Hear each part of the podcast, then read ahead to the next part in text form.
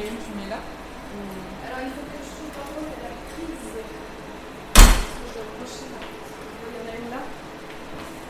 Elle est un petit peu loin de la poche. Là c'est des prises. Là il y en a une là. Ok. Euh, Est-ce qu'il y a plus de lumière En tonotopraxie, on a trois préceptes. Donc c'est euh, l'hygiène, la conservation et l'esthétique. Nos trois objectifs, c'est pas comme euh, en Égypte, hein, où le but c'était que ce soit préservé pour l'éternité. Nous, il faut que ça tienne euh, quelques jours. Donc du coup, on a voilà, euh, on a un but sanitaire, euh, hygiénique, de conservation et d'esthétique.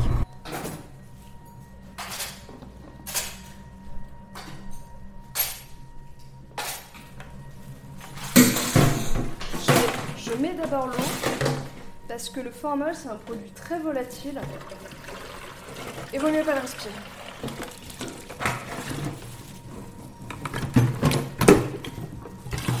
Tes journées sont jamais les mêmes. Ton, le corps euh, n'est jamais le même. Donc euh, quand tu ouvres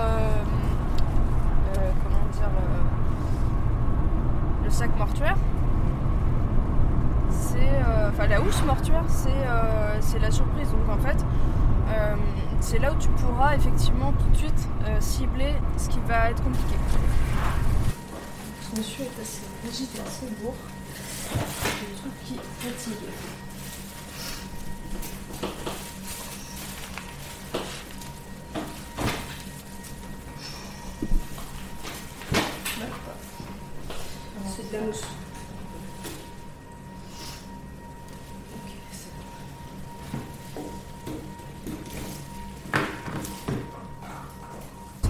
Les causes de la mort la plupart du temps.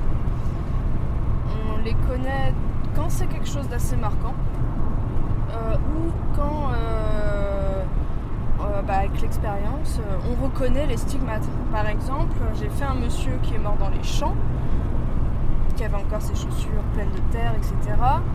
On m'avait rien dit, mais j'ai su qu'il avait fait un arrêt cardiaque parce que il avait ce qu'on appelle des lividités, des marques en fait.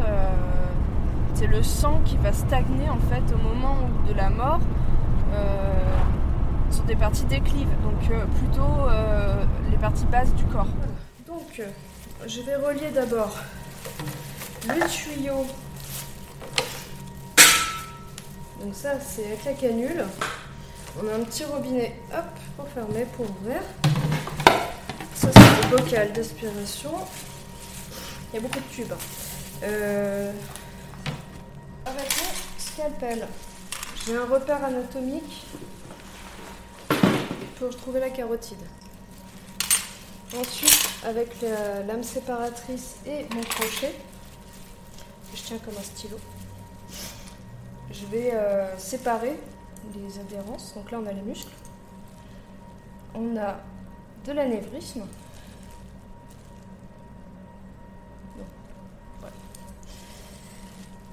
De la graisse. Vaisseaux. J'écarte. Là, par exemple, il y a un afflux de sang, donc je suis dans la merde.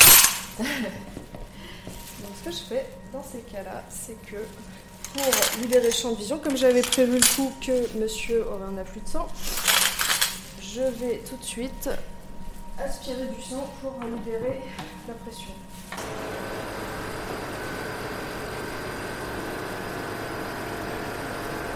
Le sang. Là, on est dans le cœur. Là, t'es dans- là, le- Regarde, tu vois, ça a arrêté de couler. Ouais. Voilà. Donc là, ça me permet de bosser propre. Tu vois, on voit qu'il a eu quand même un sacré afflux de sang avant de, de- enfin, au moment de mourir. Parce que normalement, une fois que t'as pas injecté, t'as pas autant de sang. Donc là, ça prouve qu'il a eu un problème cardiaque. Ça demande une connaissance, euh, bah, évidemment, de la circulation en général, De l'anatomie. Et puis, bah, du coup, avec le temps, il faut adapter selon euh, notre expérience, ce qu'on connaît. euh, pour faire, on n'est pas médecin du tout, mais euh, il faut qu'on sache quand même ça, identifier probabilité de la, de réussite du soin en fonction de l'état du corps. La carotide, je l'ai crochetée, elle était profonde. Donc, avec l'afflux sanguin qu'il y avait dessus, le gonflement, j'avais aucune chance de la sortir tant que j'avais pas enlevé du sang. Normalement, on procède pas comme ça, sauf dans des cas comme ça. Voir ce que ça donne. J'espère que ça fait plus de sang. Pour l'instant, ça va aller.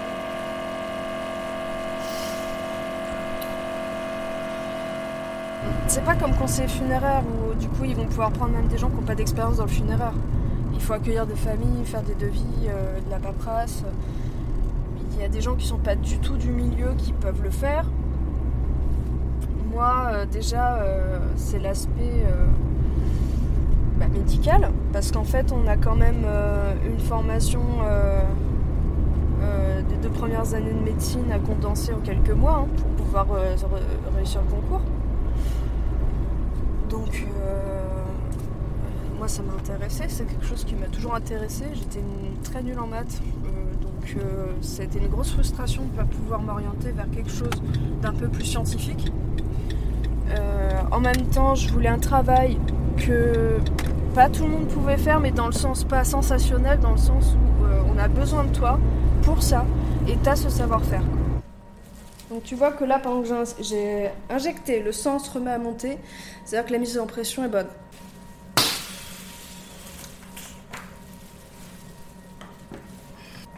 Et du coup, les déchets, c'est toi qui les récupères comme tu Ouais. m'as expliqué. travaille dans ma voiture, ça sent pas toujours très bon.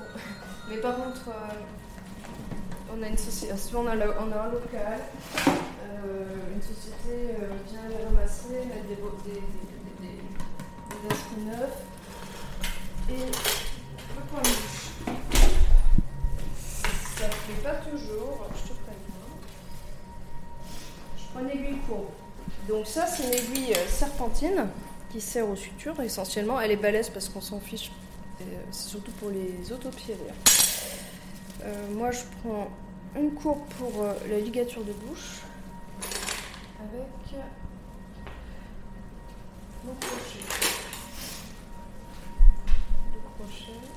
Donc je longe, tu vois la gencive là. Tac. Jusqu'à dans la narine. Je traverse la cloison.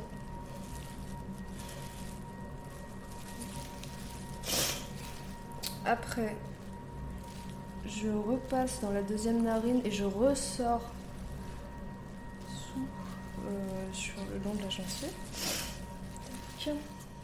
Ça réunit, disons, beaucoup de choses très différentes parce que euh, on est les derniers à avoir le corps. Donc, euh, on a des notions de médecine légale. Donc, si on, on trouve quelque chose de suspect sur le corps, il faut être capable, bon, dans, le raisonnable hein, euh, possible, parce que on n'est pas tous. on n'a pas du tout de formation de légiste, mais on a des notions. Si on trouve quelque chose de louche, on peut le, on peut le déclarer. Et puis, parce que souvent on associe euh, la Thanato avec euh, ouais, tu maquilles, t'habilles, mais en fait, ça c'est les cinq dernières minutes du soin. Donc, euh, on a un côté euh, connaissance bah, des produits. On a une responsabilité aussi, on n'a pas droit à l'erreur. Je veux dire, les gens, ils ont perdu quelqu'un. on peut pas prendre ça à la légère, quoi. Il y a quand même un rôle. On, a un vrai service à rendre, un apaisement. Et puis même si on travaille dans l'ombre et qu'on n'attend pas forcément de la reconnaissance, euh, au moins on a fait tout ce qu'on pouvait. Quand on rentre chez soi, on a ce soulagement de se dire bon bah voilà, j'ai fait tout mon possible, quoi. Euh, même si ça rendra pas la personne euh, vivante, euh, euh, il y a un rôle social et psychologique euh, du deuil qui qui est pas négligeable quoi. Même si les familles je les rencontre très rarement quoi. Normalement on va observer un gonflement des, temp- des, des temporales, tu vois comme là. Euh, les oreilles reviennent, elles étaient bien foncées, là elles s'éclaircissent. Même euh, la couleur du visage je la trouve meilleure, personnellement. les mains, tu vois elles étaient un peu violettes, elles s'éclaircissent. On a fini l'injection. On va finir la ponction. On a fait le point de bouche, bouche et il va rester donc les, poumons, les poumons à vider s'il y a quelque chose. Euh, donc en fait pour la ponction, moi je commence toujours par privilégier euh, thorax, parce que c'est là où il y a le moins de bactéries. Mon trocar, je le ressors. Et là, je vais longer le sternum. Je me tête en arrière, c'est plus facile. Voilà. Je longe le sternum jusqu'à la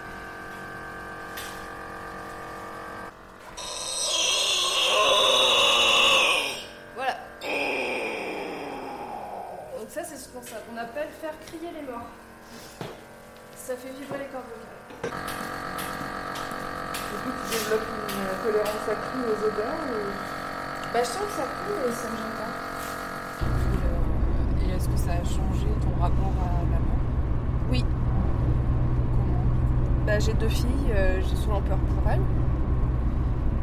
Euh, bah, le fait de savoir en fait ce qu'on fait, euh, normalement on le sait pas ça. Les gens quand ils commandent un soin euh, pendant, lors d'un décès, ils sont pas. On leur dit dans les grandes lignes. Et c'est normal, ils vont, ils ont pas à savoir les détails, c'est pas, pas le rôle.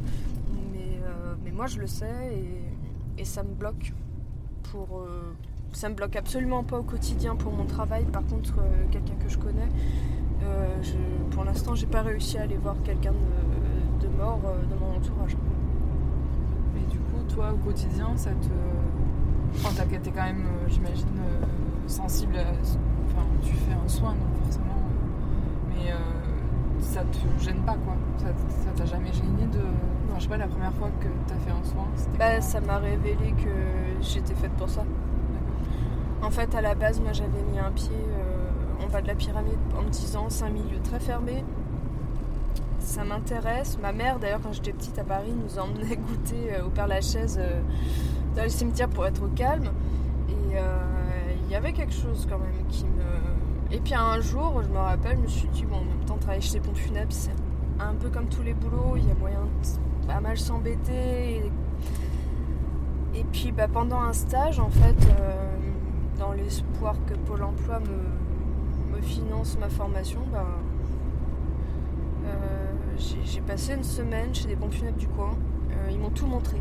Marbrier, euh, travailler la feuille d'or, euh, recevoir une famille, prévoir un caveau, tout.